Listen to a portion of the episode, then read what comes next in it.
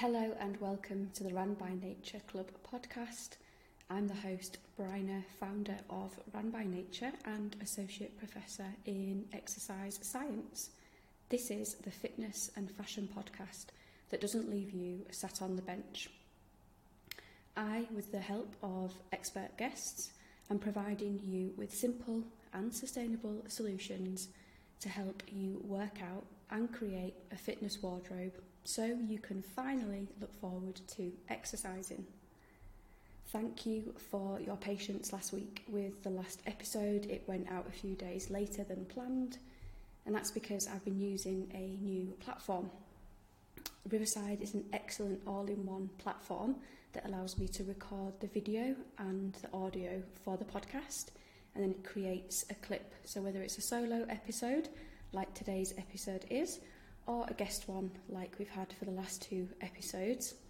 It's a really simple way to create high quality visuals and audio that doesn't need me to be sat on a laptop going through combining the tracks and doing loads of the technical behind the scenes stuff.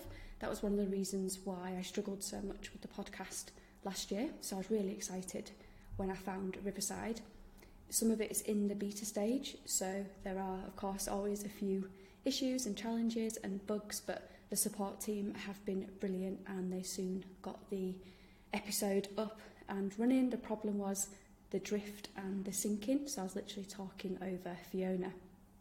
If you haven't listened to last week's episode, then I would love for you to go back and listen to that now, either before you listen to today's or afterwards because it's such an important topic and one that is just not spoken about within exercise and fitness. And Fiona is the founder of the Movement Charity, which is a London based charity that exists to restore every woman's right to exercise. One of their main aims is to create safe and accessible spaces for women to exercise. So, whether they have gone through trauma or come from multiple disadvantages, and there's a stat, I think it's from UN Women, or it might be from Women's Aid in the UK. They have it up on their Instagram so I can check the source. But it's basically that one in four women will experience domestic violence at some point in their life. So the chances are, if you are a coach, if you run fitness classes, if you're a personal trainer, if you work within the gym or the exercise and fitness industry, that either somebody you work with or somebody you coach or train has or is experiencing trauma. And as an exercise professional, or even just as somebody who is attending a class or is a member of a sports team or a club, of course, it's not your job to diagnose or to treat, or really, it's none of your business what that person has or is going through, unless, of course, they choose to share that with you. And that's not the point of the movement charity or their trauma informed approach to movement, but it's about person centred, individual approaches and creating a safer, more welcoming environment. And Fiona shares some excellent tips about how you can simply change your language or just by approaching somebody, having a bit of small talk, asking them how they are, and making a few adjustments to the gym environment or how you work with clients could just make all the difference to somebody. You can maybe help to reduce the amount of triggers or make them feel safer and not shamed or guilty or even more anxious than they might do should they be triggered within that environment.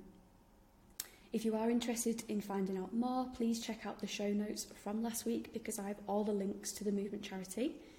And if you listen to the episode when it goes out today, you will know that tomorrow is Black Friday, or BF, Best Friend Friday, as I have renamed it, because as a business, I am supporting Love Charity.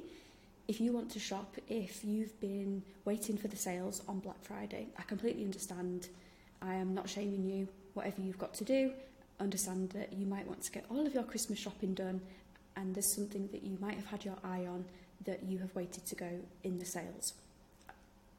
However, I also know that Black Friday can be very stressful, not just for individuals who are buying, but for staff, for retail staff, for people working within businesses, for business owners, anybody who is experiencing poor mental health. This can just increase feelings of anxiety and stress. And just overall, at the moment, the world is tough. I know it's challenging. There are lots of things that you might be facing at the moment. So, my reason for offering Love Friday is to either show yourself a bit of self love or to pass on some love to somebody else. As a brand, if you had been wanting to shop from me, I am more than happy to spread that love to you with a discount code. So either drop me an email, hello at runbynature.com, send me a DM at runbynature. I'll happily provide you with a personal and unique code so that you can treat yourself or somebody else to a piece of the inclusive and sustainable activewear. If, however, you are not participating, or maybe you're looking to do a different gift for somebody this year, for the festive season, for Thanksgiving, rather than buying something for somebody or doing a secret Santa, how about you donate to the movement charity on their behalf? The details for the Just Giving page for the movement charity are in the show notes, and you can also find them on my Instagram. The other thing that the movement charity offer are a weekly exercise class via Zoom so anybody can participate. It's open to all levels, all abilities. Everyone is welcome. It's £7.50 and the money goes directly to the movement charity. So perhaps you could get a bit of a workout, move your body and help the charity at the same time. If you are a fitness professional and you're interested in the CPD or becoming an instructor with them, then also do check out their website. I'm sure that Fiona would be delighted to hear from you. As I mentioned, today is a solo episode and it's a three part series. So, yes, I will be talking to you for the next three weeks, and it's a personal one. I'm going to get a bit vulnerable, I'm going to share my story. Because whether you have followed me personally on Instagram, or you follow Run by Nature, or you just happen to listen to the podcast for the last few weeks, or whether this is the first time you are listening to me. You might be wondering why I have a career in exercise science, why I've been an associate professor, why I've started a sustainable, inclusive activewear brand, why I'm always talking about movement. And as I sit here today talking to you, my relationship with exercise at 36 years of age is the best it has ever been but it wasn't always that way. And I have gone from success to failure, everything in between the highs, the lows, the ebbs and the flow, blood, sweat, tears, and all sorts when it comes to exercise, sport, and movement. Why am I telling you this? Because even if you don't believe that at this present moment you can have a healthy, sustainable, enjoyable relationship with exercise, I'm here to tell you that you can. And this isn't me spreading toxic positivity and pretending that I jump out of bed every morning and think, yes, I can't wait to exercise today, or every time I lace up my trainers before I go for a run.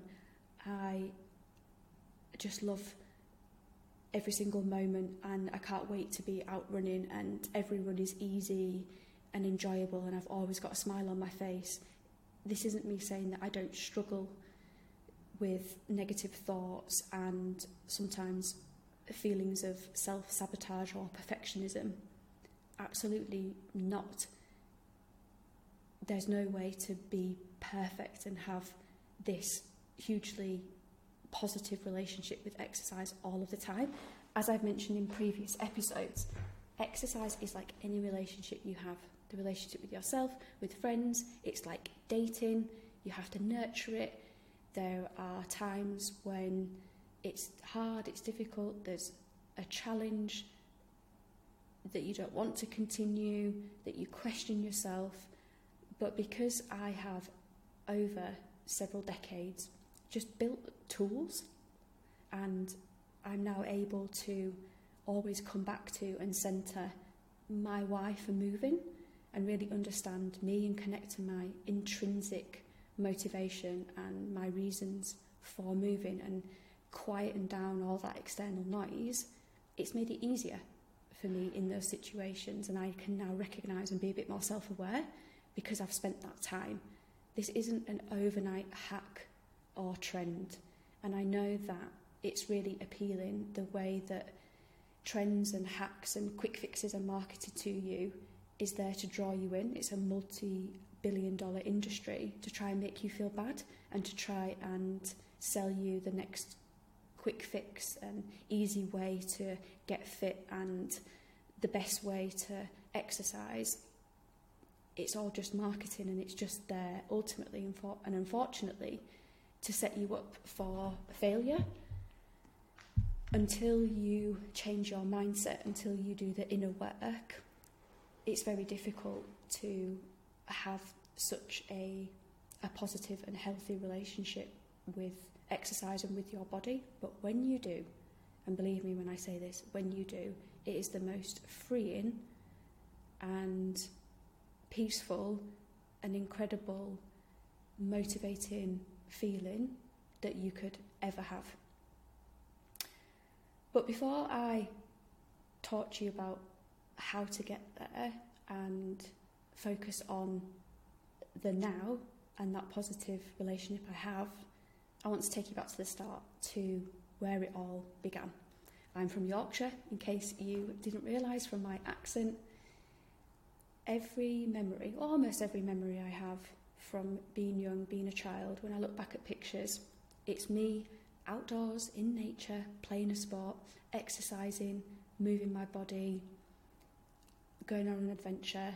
I was fortunate that I grew up in a house where I had a back garden, a front garden, the neighbourhood was safe, I had friends and neighbours that I could go out, play with, do sports and exercise. I lived on the top of a hill. I would often walk down to school, which was brilliant, and then obviously walking back up the hill on the way back home. I had an active childhood. I was always in the garden, and my mum tells a story of when she tried to take me to dance classes, and I think she tried at least twice.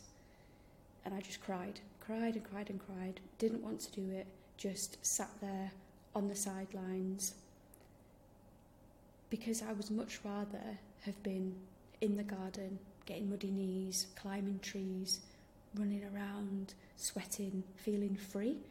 And sport and exercise has always given me that feeling, that real freedom and that connection to who I am. It just was able to like set off this spark inside me that just made me feel really aligned with like being human and being on this planet and I just got so obsessed with that feeling and that's obviously why now I'm sat here talking to you and I've built a career from it. When I was seven years old, I then moved to the other side of Yorkshire, started a new school. Luckily, I was an adventurous child in nursery and in primary school. I think if I look back at my school reports, it would always say chatty, determined, bubbly, and confident. So starting a new school I don't think phased me. And when I look back at pictures, school pictures or birthdays, times with friends and family, I've usually got like a cut on my face or a scab or bruises because I was just outdoors always. So I started this new school. Don't think it phased me. Made new friends. It was a Catholic school. I went to a Catholic primary and secondary.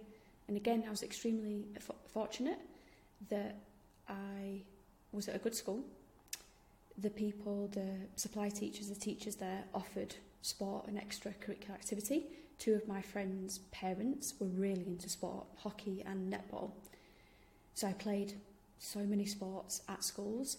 I got the pictures, you know, you do the whole team photo. Definitely football and netball. And we certainly played hockey, rounders, and then before and after school, because my mum was a teacher.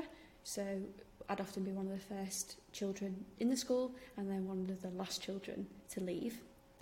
I would have a ball or a skipping rope and I'd be playing slam with the boys once the boys got to school, or football, or bulldog, or I'd be skipping, playing Kirby. Do you remember Kirby? I would wear my cycling shorts under my skirt and my dress so that as soon as that bell rang at break time, lunchtime, or after school, I didn't even need to change. I could literally just get straight out and play outside. I was always the girl or the football kit on non uniform day. And I would go down to the local team uh, with my dad and brother and go and watch football. Football was on in our house. It was a topic of conversation, so I was very much immersed and supported to, to play sport. When I was eight years old, so not long after I moved to the other side of Yorkshire, one of the supply teachers at the school did a charity run. And in my head, this run was five kilometres. But thinking back now, obviously there's no way that it was that long. I think we just did like a lap of like the block. So it was on the road, well, on the pavement. And I just remember loving it. Like as soon as that like gun went, well, they probably didn't have a gun, probably just said go all the way to the finish line. Yeah, the, there was nothing like it. Like the feeling, your feet hitting the pavement, the, the sound of your breath, pushing yourself, just you and your body. Like it was infectious for me. And I did pretty well. I can't remember where I came, but obviously I did pretty well because the teacher came up to me and was like, that's really good. And then they spoke to my parents and said, you know, have you thought about taking Bryna to the running club? And I think the teacher might have had some links with the local running club. So obviously I go down to the running club, I join like, the beginners group, and the concept was try a bit of everything. So run, jump, and throw at that age, because obviously I'm only eight. So even though like I'd gone for running, I did a bit of everything. And initially, I actually wanted to be a heptathlete, and Denise Lewis was my role model. But I soon realised, after falling over the hurdles quite a few times and landing on my back with the bar under my back and high jump, that that probably wasn't really very realistic. So I focused on running. I still did a bit of throwing. We would often do team events and you would have to like fill in, uh, you know, if there was like a gap, because you would have like the A athlete and then the B athlete, and you would get points. It was like a club points competition. You would travel around different cities and counties and compete against other clubs. And then a bit like football, where you know, if you're top of the league, you can then get promoted. I was pretty good at javelin and shot put as well. Uh, do the relay, but I was literally known then as the runner, and I would just want to be running all the time. Run, run, run, like a bull in a china shop, running into things, running into people. I once actually crashed into a boy in the school playing field. He must have been about 10, and his forehead hit me here in the temple. And I, I thought I was okay. He had a massive egg on the front of his forehead. Went back to class, and I just remember throwing up on a boy next to me who was sat to me in class, threw up on his shoes, and he had to go and get changed into his plimsolls, and I felt really bad. And then I can't really remember much after that. I, I had to go and sit outside the headmistress's office, and then ended up being taken to A&E because they thought I had concussion. And the, the only thing I said was, "Can I get back to school? Um, I want to go running. Like, I've got sport to play." Like it was just my focus. So I joined this running club and yeah, just running, running, running, doing the competitions on sometimes a Saturday, but Sunday training at least once, if not twice a week back then. I had a whole new group of friends. Nobody from my school was there, so I was now making all these friends. I was part of a team. I had like the kit. Um, I would you know, meet my friends at training and we'd talk about our day. It was really exciting. And then we'd obviously compete at a weekend and you'd get time outside, outdoors. I thought it was absolutely amazing. I had so much fun and I loved cross country. When cross country season came round, the muddier the better. I didn't really like cleaning my spikes very much, but yeah, the muddier the better, the harder the course, just being outside in nature, freezing cold day, taking a flask of Bovril and having a sausage or bacon sandwich. absolutely brilliant. And as I got a little bit better, I would start to travel and go to bigger competitions. So now you're competing against 50, 60, sometimes hundreds of girls. My favourite track event was the 800 metres. So after I realised I wasn't going to be the next Denise Lewis, I then wanted to be the next Kelly Holmes. Literally obsessed. Really wanted to go to the Olympics to do the 800. Did a little bit of 1500 as well, but the 800 was my event. And at primary school, the beginning of secondary school, to have sport alongside your academic studies, plus I was singing, I played the flute, I was doing drama, with the plays. It required me to grow up quite quickly in some ways because you had to be organised, you had to have good time management, you were communicating with different people, you were in very different scenarios and circumstances and environments, you were coming across new people all of the time. So it really develops your communication skills very quickly. I was already confident and determined, as I said, but this really enhanced those personal skills for me. And without me probably realising it, it enabled me to set a goal and achieve it and understand a system of going from A and getting to B and the hard work that it takes to get there and understanding the failures and the setbacks and the challenges. So it was building quite a lot of self awareness and skills that I probably didn't even recognise at the time. And what a great feeling it is when you and your body, and it's just you, because although, yes, I had the team around me and my club mates and friends cheering me on, when you're on that start line, it's just you. That's it. You're just running against the clock to get to that finish line. So to know that even though you have your coach who helps you, you have done that, you have achieved that, it creates a lot of self efficacy and self belief. And when you can see your times coming down and you're getting better, it's not just the physical part where you're getting stronger, it's mentally and emotionally. But on the flip side, because you know that it is you getting those results, when the results don't come your way, you can also be very self critical. And it's very transparent and obvious to everybody how you're performing. Like you cannot hide in an individual sport like running. I mean, obviously, something like a track event, everybody's looking at the track. Cross country, of course, there's times when you disappear, it's not as obvious, but you can still see who crosses the line first, who comes second, who comes last. It is completely overt where you are, your ranking. You literally get given a number. You came 10th place. So you understand very quickly where you are, and that has some benefits, right? Because it teaches you that there's going to be people better than you, there's going to be people not as good as you in terms of running, and that all you can do is your best on the day, and that is your position. So you, you learn how to win, you learn how to lose and it shows you a lot of different individuals and their capacity and capability when they're stood on a start line and we're all looking different, we've got different bodies. Like that was really brilliant from that perspective. And to know that it's you that can achieve that when you set your mind to it. However, it can also mean that there's a risk of you attaching your identity to that. And when things are not going your way, when you don't get the time, the PB, the finish, when you're not stood on the podium, you compare yourself, you feel not good enough, and that you attach your worth and your success to those external factors.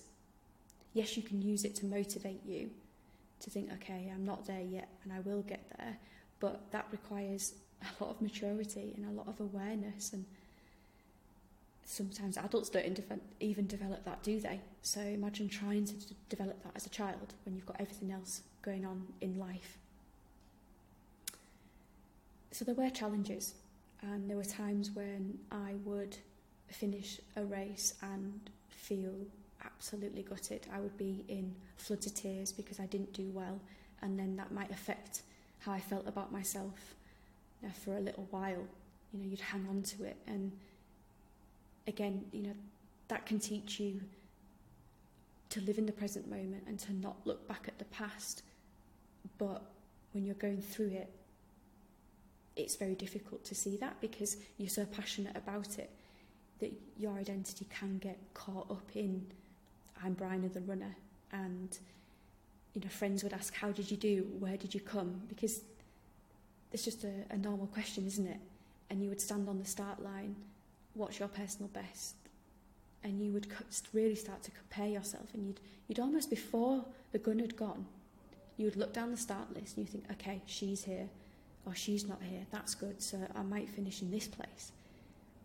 Uh, and you're therefore maybe limiting yourself a little bit. You're putting a limiting belief on what you can achieve.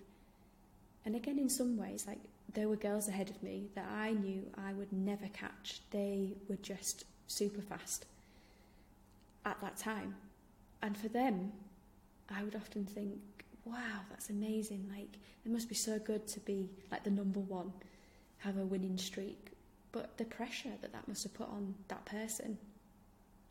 And as you're growing, as you're developing, just because you've been good at you know a young age, you then might not be that might not transition into you know, early adulthood and adulthood. And everybody wants the number one spot, don't they? And you would notice sometimes that other athletes and friends would be like pointing, you know, she's here today, let's try and beat her. And you then get this really competitive attitude to it, which you need to have, right? If you want to be the best in sport, you want to be an elite athlete, win at all costs, you need that cutthroat approach. But sometimes you also have to remember that we're all human, we're just children, and we're there running. And to not let it go from being a passion and a love to something that's now actually causing some negative feelings emotionally. Right? And, and whenever you do anything, as I said at the beginning of this episode, there are ebbs and flows, there are highs and lows, there are failures and you need to visualize those failures and you need to be able to cope and deal with those failures. But you know, back then it was the 90s. Was quite surprised that I was playing football as a girl in the 90s against different clubs and schools. But there wasn't that talk and awareness around mental health as there is today. And it was a local athletics club where are you really going to have are you really going to teach children about those emotional skills and that self awareness? Probably not. I hope to see more of this in the future, but back then it definitely wasn't a thing.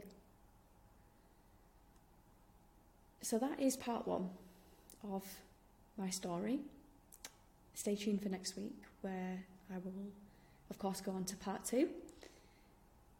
Let me know if anything I've said today has resonated did you experience anything like I have? Have you got any stories that you want to share about your own personal journey with sport and how you felt about PE, sport, and exercise when you were at primary or secondary school? Please do let me know. You can DM me at Run by Nature or at Bryna Christmas on social media. You can send me an email hello at runbynature.com. I always love hearing from you. If you have any questions, I would be happy to answer them. And I also have some exciting news about Run by Nature. If you don't follow me online, Run by Nature is the inclusive and sustainable activewear that doesn't leave you on the bench, made to order using recycled or organic fabrics, trimmings, and everything. I can offer customized length leggings and tops. You can put your logo on them personalise them in any way. I can do different arm and leg lengths for you. I have a pop up this month in London from the 30th of November for three days, part of the collar pop up. And it's not just about buying from sustainable brands, there will be talks and events. You can go and learn how to repair your clothing because it's all about buying well, mending, and extending your clothing. There will be some drinks, there will be lots of festive fun, and there will be two new products from Run by Nature. The socks are also being made, hopefully, as I speak. I can't wait for you to see them. If you are signed up to the email list, you will get a pre sale, a special link for you to shop the pre order before anybody else. And once they are sold, they are gone. I only create either made to order or in really small batches on a pre order basis. So it will be open for a certain period of time and then it will close, but you will get a special link to get your socks before anybody else. Thank you ever so much for listening, and I can't wait to speak to you next week about episode about part number two.